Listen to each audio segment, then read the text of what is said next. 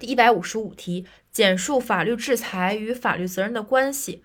法律制裁与法律责任具有密切关系。法律制裁首首先的概念，它是由特定的国家机关主体、特定的国家机关客体对违法者或违约者依其所应承担的法律责任而实行的定性强制性惩罚措施。